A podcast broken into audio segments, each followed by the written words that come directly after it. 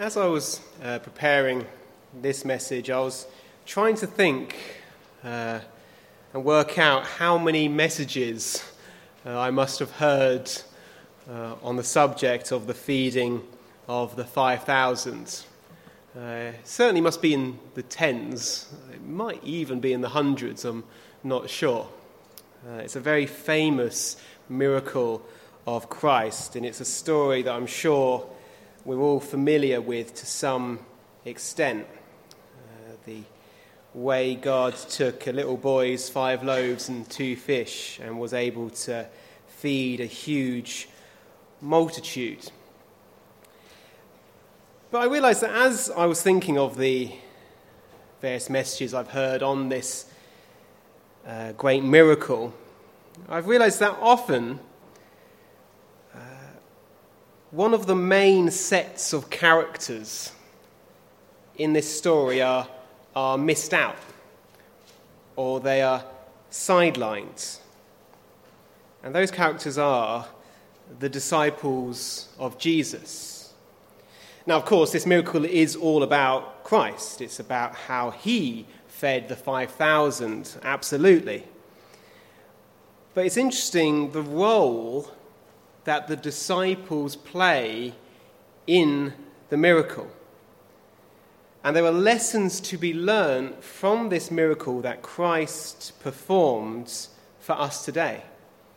Uh, because we too, or many of us at least, are Christ's disciples living today. And the way in which Christ dealt with his disciples then teaches us how he deals with us today. Uh, it's amazing, really, how uh, so many of our ideas about how Jesus thinks about us and uh, what we think Jesus wants for us, so many of those ideas are based on our own imagination and our own feelings about what we think Jesus would want and so little based upon how Jesus actually interacted with his own real disciples while he was here on earth.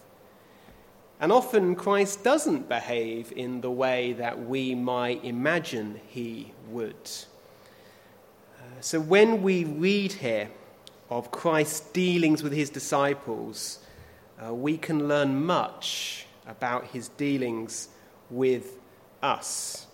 And this miracle has a lot to tell us about Jesus' disciples. Uh, first of all, uh, did you notice how even before Christ has accomplished his miracle, his disciples are exhausted? Uh, look at verse 30. It says, Then the apostles gathered to Jesus and told him all things both what they had done and what they had taught. And this refers back to verse 7 to 13, where Christ had sent out his disciples two by two, and he had told them to uh, go and preach the gospel in the cities and towns of Israel. And he had sent them out on this mission, and they came back telling him about all the things that they had done, what they had taught. Uh, so they'd already been serving Christ diligently. And they were tired. They were exhausted. Look at verse 31. It says, And he said to them, Come aside by yourselves to a deserted place and rest a while. Uh, they were tired. They were exhausted from serving Christ. And this was before this miracle had even happened. Uh, not only that, they were hungry. Uh, look again at verse, the end of verse 31. Uh, Jesus tells them, Come aside by yourselves and rest a while. And then Mark writes, For there were many coming and going, and they did not even have time to eat. So not only were they tired and exhausted from serving, they were also hungry. They had had no time to eat. I don't know if you can relate to this the feeling of exhaustion. Uh, the feeling of being so busy that you don't even have time to eat. Well, that was how these disciples were feeling at this point. But then look what happens. Look what happens when they're feeling uh, their exhaustion and their hunger. It says, verse 33 But the multitude saw them departing, and many knew him and ran there on foot from all the cities. They arrived before them and came together to him. And Jesus, when he came out, saw a great multitude and was moved with compassion for them, because they were like sheep not having a shepherd. So he began to teach them many things. So the disciples are uh, exhausted. They're hungry, and they think they're going to get some time for some well earned rest. And then this huge multitude comes, and we're told that there were 5,000 men, and that was besides women and children, who we also know were there. And this huge multitude comes to Christ, and he has compassion on them, and he starts to teach them. And you can sort of imagine the disciples, their hearts sinking. they go, oh no. Christ is continuing with his ministry. We're tired, we are hungry. And yet Christ had compassion on the multitude.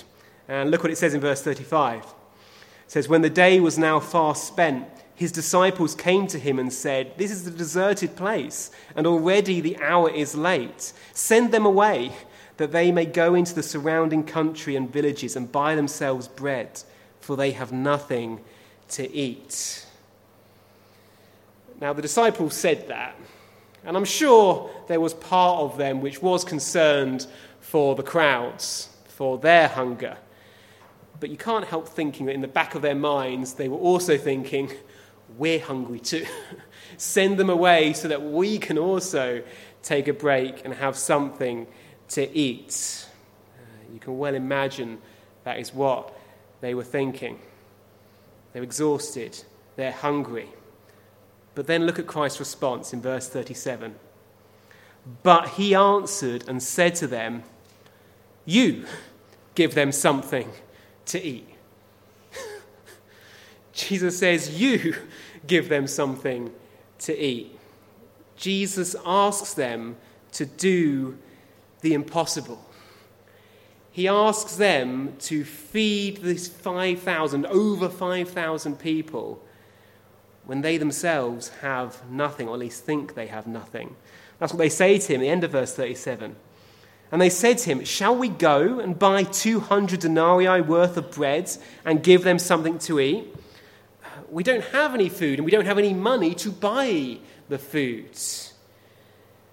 And yet Jesus is asking them to do the impossible, to give them something to eat.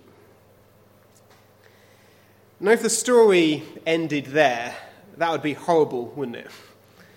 Uh, that's a recipe for misery.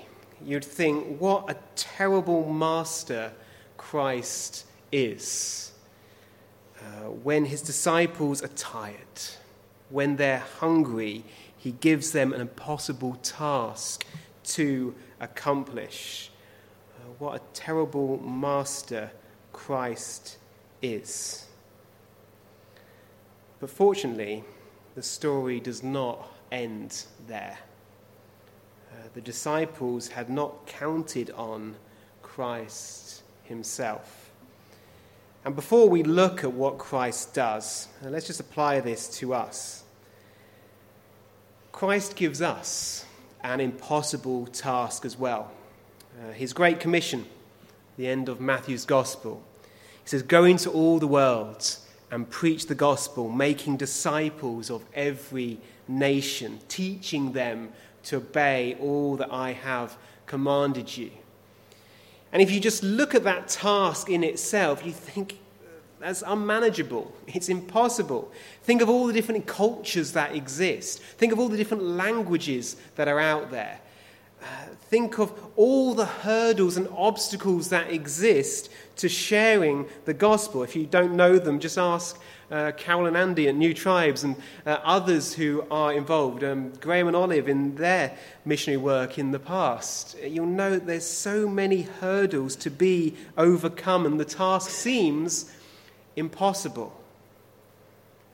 And yet, that's what Christ asks of us. Often we're tired, often we're exhausted, often we are, in that sense, hungry. But do you remember what Jesus says after the Great Commission? He says, Go into all the world, preach the gospel, teaching them to obey all that I have commanded you, for I am with you always, even to the end of the age. And the disciples had forgotten that Christ was with them in this impossible task he gave them. And so we've seen the state of the disciples, but now we see the power and the sufficiency of Christ. He's told them to do this impossible task, but then we see how Christ makes the impossible possible. Look at verse 38. Uh, the disciples come to him, they say, How can we go and buy 200 denarii worth of bread and give them something to eat? We haven't got the resources. But in verse 38, Jesus says, But he said to them, How many loaves do you have? Go and see. Jesus asks them, How many loaves do you have? Uh, don't, don't worry about the size of the task in front of you. Just start with what you have. And they search and they discover, and uh, in the other Gospels, it gives us more detail, and they find a young boy. And this boy seemingly has his packed lunch with him. And he has five loaves and two fish and they, they look, they obey Christ, and they find the five loaves and two fish. But in the other Gospels, they say, But what is this amongst so many? But Jesus, as it were, says, Don't worry about that. Give me the five loaves and the two fish. And it says in verse 39 Then he commanded them to make them all sit down in groups on the green grass. So they sat down in ranks, in hundreds and in fifties. And when he had taken the five loaves and the two fish, he looked up to heaven, blessed and broke the loaves, and gave them to his disciples to set before them. And the two fish he divided among them all. Jesus doesn't dismiss the five loaves and the two fish. He doesn't say, oh, that's nonsense. How can you expect this to feed so many? Instead, he takes the five loaves, he takes the two fish, and he gives thanks to God for them. Isn't that remarkable in itself? he gives thanks to God for this tiny lunch, which would barely feed a single person. And then he gives it to the disciples to give out to the crowds. So, first, he asks them to find whatever they have, which was a manageable task. Uh, he asks them to put the people in groups of hundreds and fifties. That's how they knew that there were 5,000 men there. Uh, because they put them into groups. Again, a task, but a manageable one. Uh, then he asks them to distribute what he gives to them the five loaves and the two fish. Again, a task, but a manageable one. Jesus makes the impossible task possible, and he does the rest. Uh, Jesus doesn't require superhuman effort on our part. He simply asks us to trust Him to do the ordinary things that He commands us to do.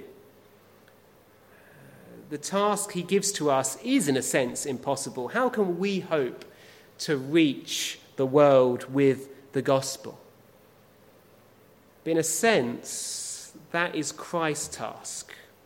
Our task is simply to seek to be obedient in the small ways that we can be obedient.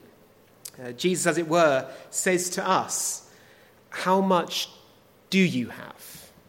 Go and see. Uh, what skills do we have? Uh, what resources do we have? Uh, what opportunities do we have? And how can we use them for God's kingdom? they may not be very impressive. Uh, they may not seem very influential in the eyes of the world. They may not seem very impressive. They may look like the five loaves and the two fish. But in Jesus' hands, he can take our small skills, he can take our small opportunities, he can take our limited resources, and he can do wonderful things through them. Uh, he asks us to organize people. I might, might, be pushing the picture a little bit too far here, but, but go with me. Uh, the disciples are told to separate the people into groups of 50s and 100s. And uh, as we go out with the gospel, there will be uh, admin we need to do. We have to organize people and we make church groups, and there's all sorts of uh, admin that has to be done with that. And it's menial and it's not very impressive. But again, God can use that for his kingdom.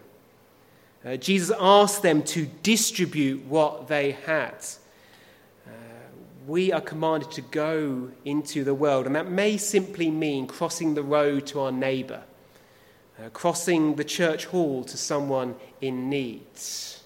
It's not going to look impressive, it's not going to look earth changing to the rest of the world, but it's what Jesus commands us to do. He asks us to distribute what we have. And he can do wonderful things through that. Reminds me of what the Apostle Paul says in 1 Corinthians. Uh, he describes how he planted the church at Corinth, he preached the gospel. Uh, he describes how Apollos, a great gifted preacher, came and watered what Paul had planted. But he says, But it was God who gave the increase. And no farmer can truly make the plants grow. Only God can do that. But the farmer can be faithful in what God has given him to do. And that's what Christ asks of us to be faithful with the five loaves and the two fishes we have. And we see what Christ can do with that and we see how he provides food for the hungry. Look at verse 42. The disciples go out with his five loaves and two fish. And I've always wondered how that works out. They can't have had very much each. If these 12 disciples have a little hunk of bread and a little part of a fish, and they go out, they must be feeling completely foolish, uh, thinking it's complete nonsense. Christ is mocking us but they have the faith to obey his commands. And look at verse 42. So they all ate, all 5,000 plus, and were filled. Now, I have no idea how Jesus did that. I have no idea if the, the bread sort of grew in the disciples' hands or whether every time they gave a piece of bread, another hunk of bread appeared in their hands. I don't know. I have no idea what the practicalities of that miracle were. But I don't need to know. We don't need to know. That's God's business. That was Jesus' business. All we need to be concerned with is being faithful with what we have as the disciples were, and he will give the increase. We may not be able to see it happen. We may not be able to perceive the ways in which God is using our gifts. But we can, sure, we can be sure if we are being faithful to what He has told us, He will give an increase. I remember John MacArthur, famous uh, preacher, pastor in America. Uh, he said that at the beginning of his uh, ministry um, there in his church, uh, he prayed uh, to God a prayer along these lines. He said, uh, God, I will focus on the depth of my ministry, and I'll leave the breadth to you.